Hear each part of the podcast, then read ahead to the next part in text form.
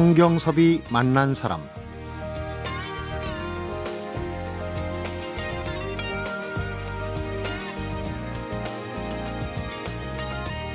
요즘은 농촌에도 농한기가 없다는 말들 합니다. 하지만 농사를 짓는 사람들에겐 아무래도 겨울이 좀 한가롭지 않을까.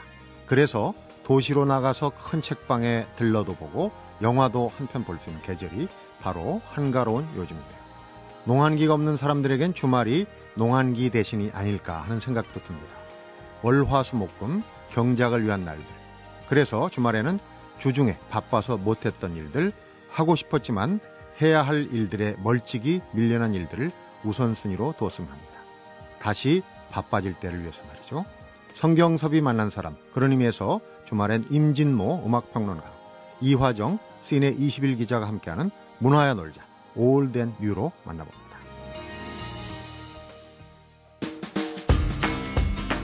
임진모 씨 어서 오십시오. 네, 안녕하세요. 네, 가수를 말하다의 임진모 음악평론가입니다. 지난주에 네. 결방이 됐어요. 네. 어, 참 아쉬워서 밴들이 노래 두 곡이 아마 지금도 귀에 선할 것 같아요. 오늘 그런 의미에서 조금 비중 있는 네네. 네. 가수. 비중이 있는 정도가 아니라 거의 뭐 1이라는 숫자가 자연스럽게 붙는 음. 그런 인물입니다. 조용필. 어, 네. 가왕이란 칭호도 그렇습니다. 제가 쓰는 표현으로는 영구 결번 1번. 음. 네. 국민 가수. 네네. 네. 뭐 어떤 칭호도 다 어울리는. 어떠한 그 조사를 해도요. 우리 한국의 최고 가수는 누구냐라는 걸 만약에 실시를 한다면 네. 거의 제가 볼 때는 1위 자리는 조용필이 아니겠는가 하는 음, 생각이 듭니다. 강의 자주 나가는데 네. 강의에서도 아마 그런 설문 많이 하실 네, 것 같아요. 저는 자주 물어보는데요. 음, 한때는 이렇게 위협적인 가수들이 있었지만 지금은 부동의 1위를 차지하고 있습니다. 음, 조용필 데뷔 뭐 몇 주년인가 제 친구들 중에서 네. 노래방에서 네. 조용필 씨 노래만 2시간 반을 불렀다 그래요.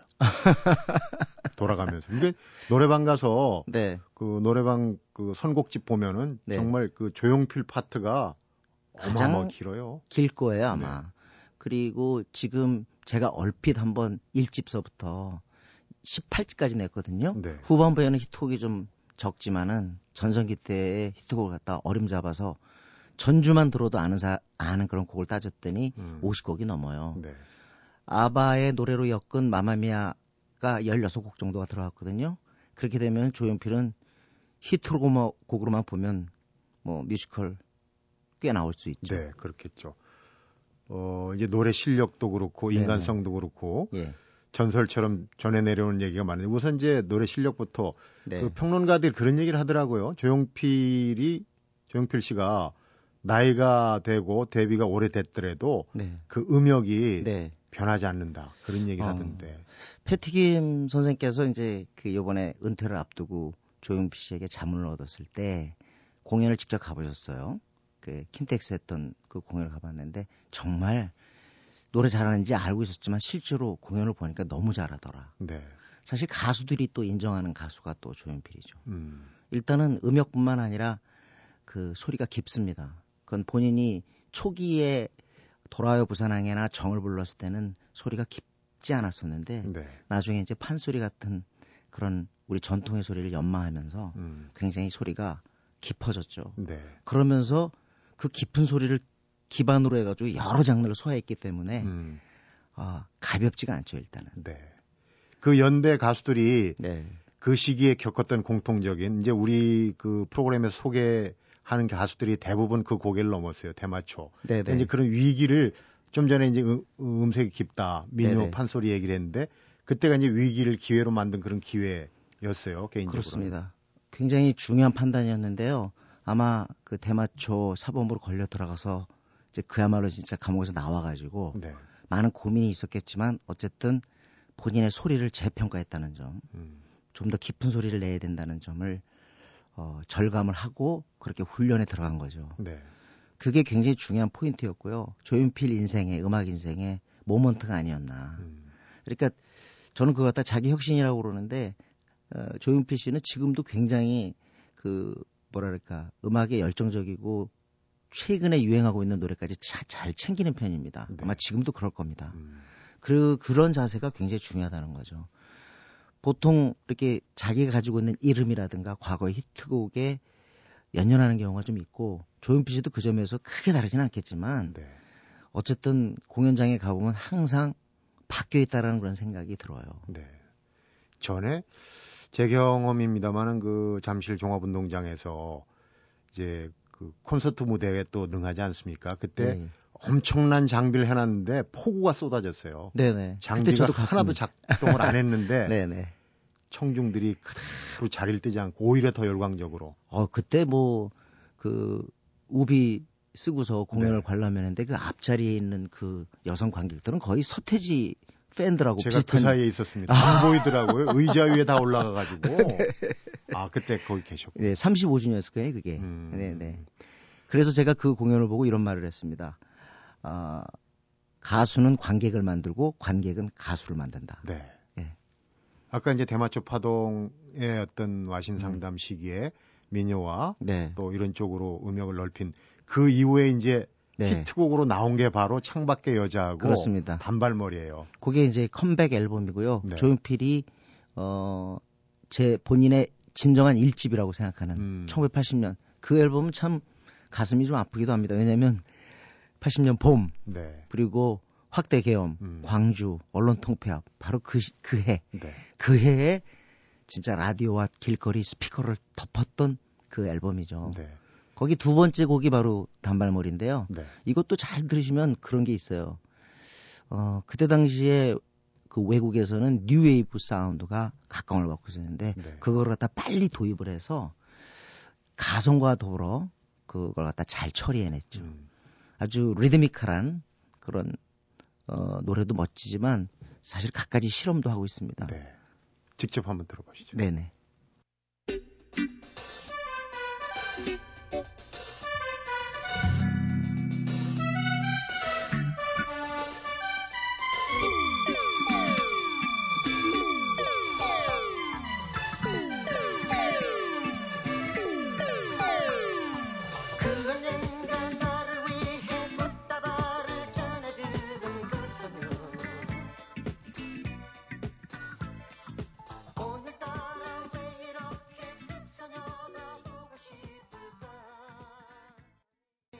조용필 씨 예술성, 음악성 네. 이런 것도 대단하지만 저는 참 불가사의한 게 음. 도주불사 그렇게 술 많이 마신다고 네. 프로그램 나오고 그러는데 그러면서도 이렇게 목소리를 유지하고 지금은 어느 정도 주량이 어떻게 되는지 모르겠는데요. 제가 한번 소문이 그랬어요. 뭐 제주공항에서 그때 결항이 돼가지고 그 쇼 사회자한테 들은 얘기인데 네. 그 자리에 몇 시간 만에 그냥 소주 20병을 그랬다는 얘기가 있는데 제가 오래전에 인터뷰에서 한번 확인했어요. 그랬더니 아이 그렇게 먹으면 죽지 그러더라고요. 네. 조금 과장된 부분이 있긴 있겠지만 네. 인간성 면에서도 예. 사실은 자기 관리를 굉장히 잘하시는 분인데 음, 소록도 공연에 네. 다시 오겠다고 한 약속을 지킨 네, 그것도 참 어려운 부분이거든요. 네. 본인의 이제 스케줄도 있고 또 이제 전체적으로 한번 이렇게 좀 먼 곳에 갔다 오게 되면 이렇게 호흡이 갔다 이렇게 호흡이 떨어지는 수가 있거든요. 네. 주저하기 쉬운데 본인이 그 약속을 지키기 위해서 음. 이, 다시 갔죠. 설마 그냥 예. 어, 빈말로 했겠지 했는데 진짜 다시 그렇습니다. 오니까. 소록도 관계자들은 아마 다시 올 거라고 생각 안 했을 거예요. 네. 근데 다음에는 락밴드가 오겠다 하는 그런 약속을 했기 때문에 음. 지킨 거죠. 네. 그런 부분도 참 그 중요해요. 저는 예, 최고가 되기 위해서는 단지 그 분야가 요구하는 컨텐츠만 갖고 있어서는 안 되고요. 네. 여러 가지 요소를 갖고 있어야 됩니다. 음.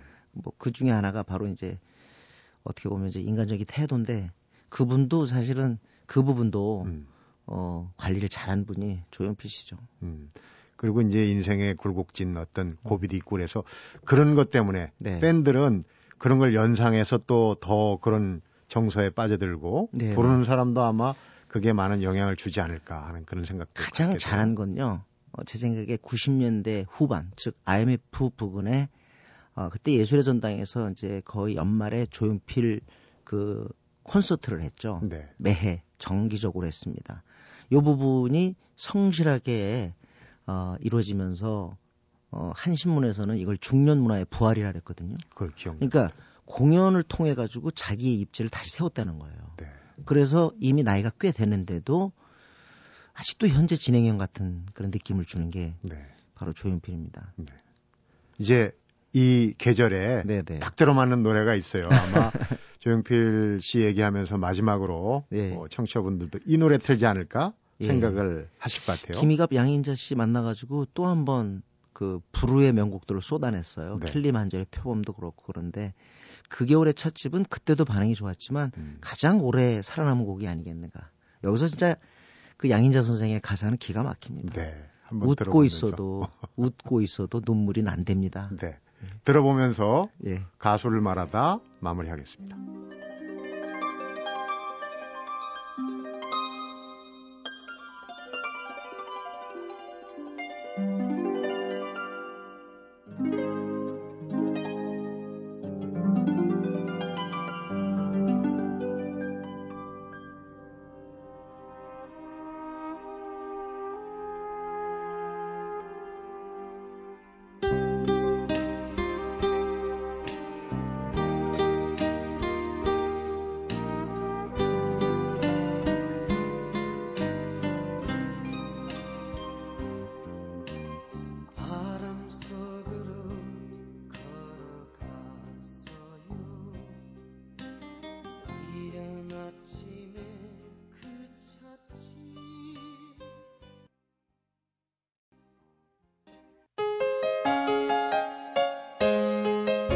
문화야 놀자 Old and New 이번에는 영화를 말하다 시네 21의 이화정 기자입니다. 어서 오십시오. 안녕하세요. 네, 지난주에 결방에 대해서 좀 아쉬웠는데 어, 아무래도 12월 되면은 차분하게 네. 그 영화관에 갈 수도 있지만 집에서 이제 DVD나 이런 거 네. 빌려서 어 예전에 못 봤던 영화를 좀 차분하게 보는 그런 기회가 네. 좀 많을 것 같아요 아무래도. 네.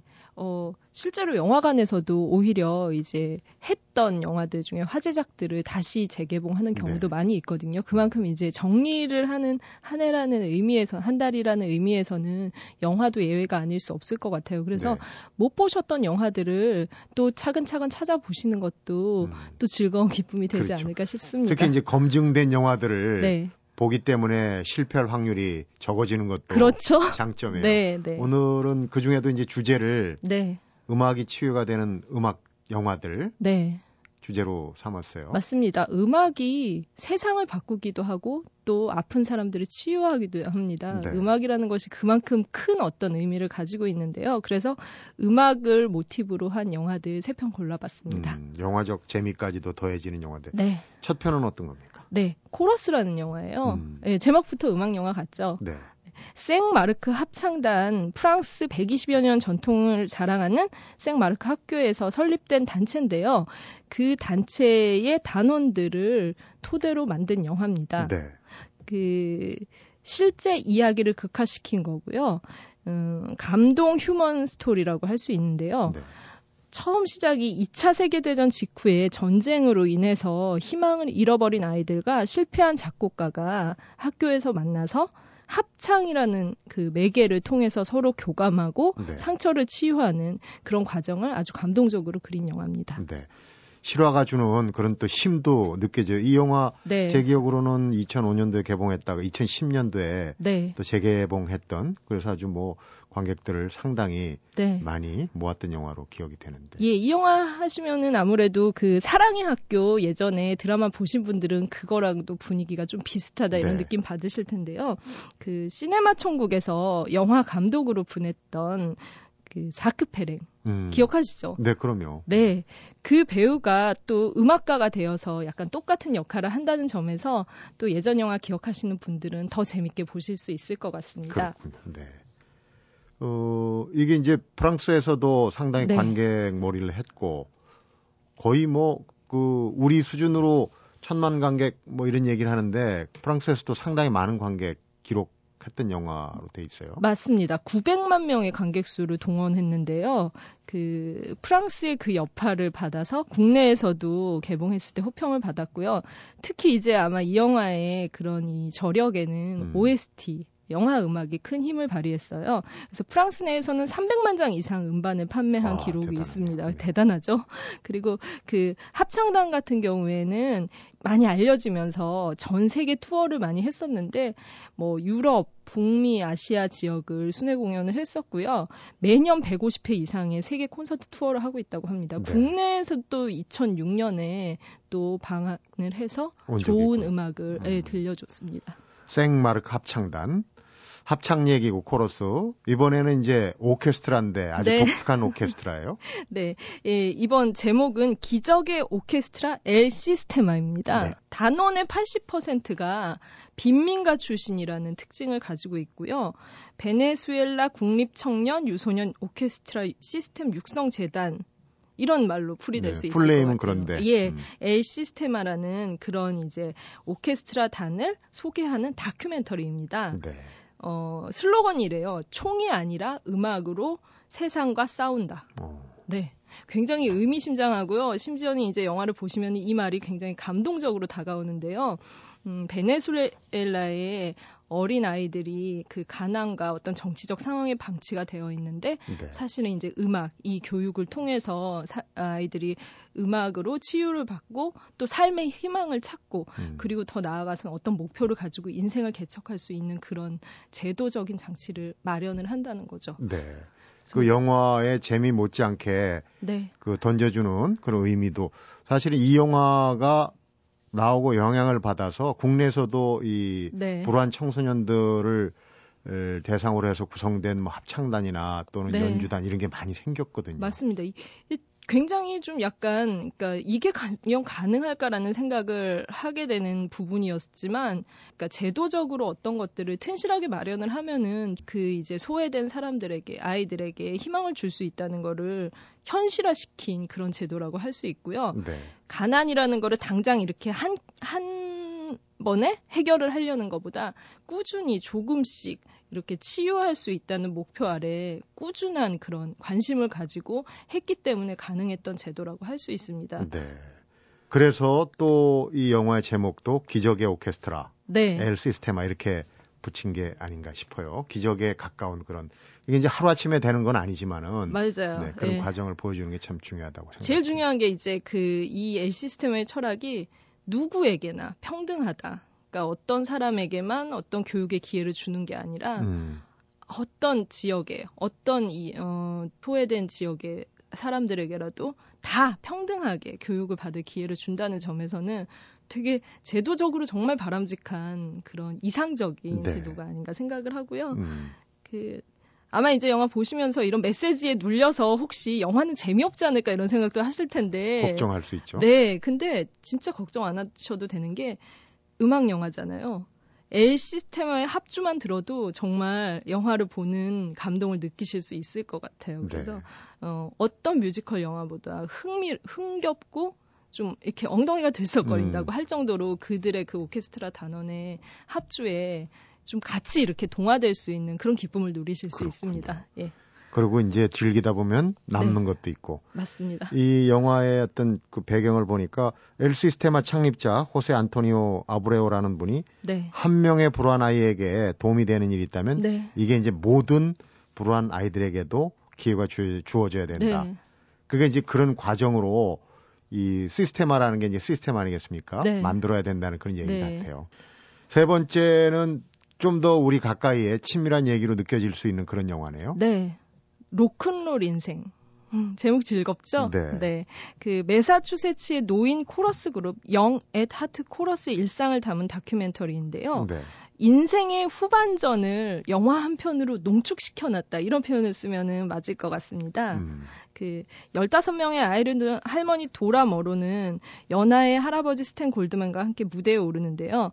그 학창 시절 교회 합창단 성가를 불렀던 그녀가 이제 뭐 제임스 브라운의 로큰롤을 부르면서 굉장히 이제 공연에 참여하는 모습 음. 그리고 뭐 말도 안 되게 높은 목소리로 막그 영화를 보시면은 와우 이런 이 아, 그- 고성을 지르면서 네, 네. 젊은이들 못지않은 예.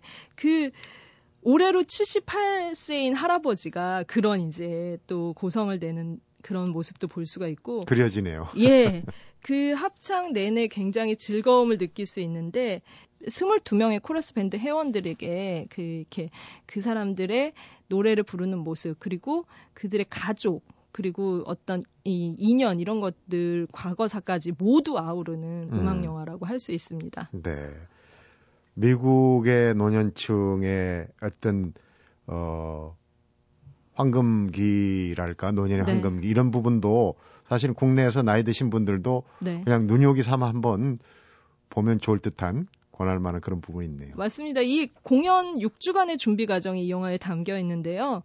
평균 나이 80살 이상이거든요. 네. 아마 이 영화적으로 봤을 때 가장 나이가 많은 출연자들이 나온 영화라고 할 수도 있을 텐데요. 로큰롤을 만나서 이들이 어떻게 인생을 즐겁게 살아가는지, 마지막을 즐기고 있는지 그런 모습을 어, 또 경험해 보실 수 있을 것 같습니다. 네. 네. 80세 이상 22분이면은 뭐 한 2세기에 가까운 나이를 합치면은 네. 그렇군요. 이번에는 어 새로 개봉한 개봉 개봉장 얘기를 좀 들려주세요. 네.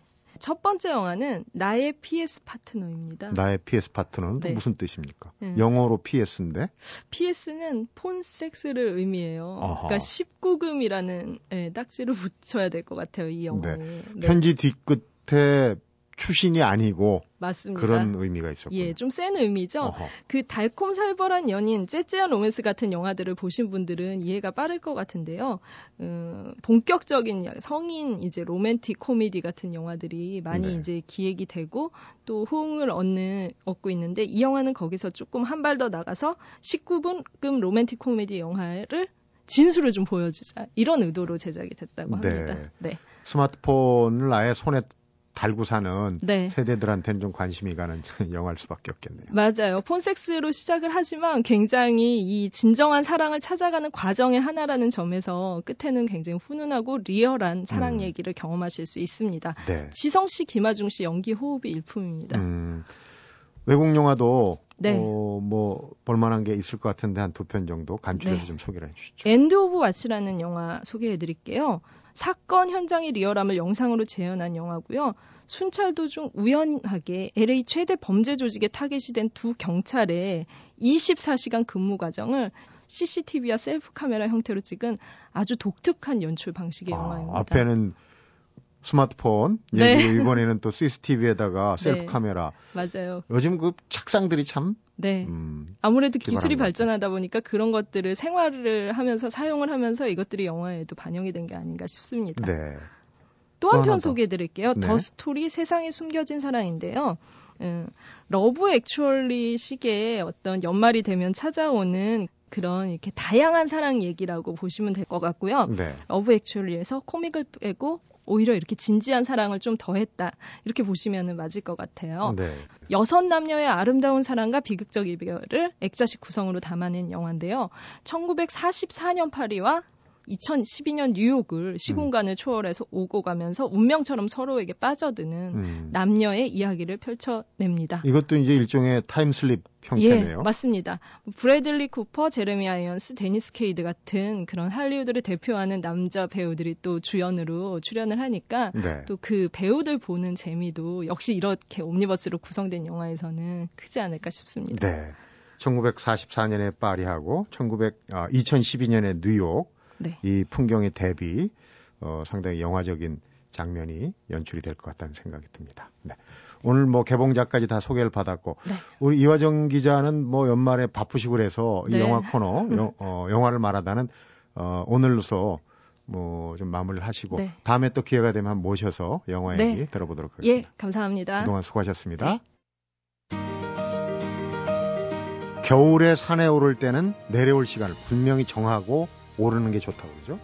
아니면 겨울산은 잠깐만 지체해도 금세 어두워지기 마련인데요. 요즘은 4시 이전에 하산하는 게 좋다고 그럽니다.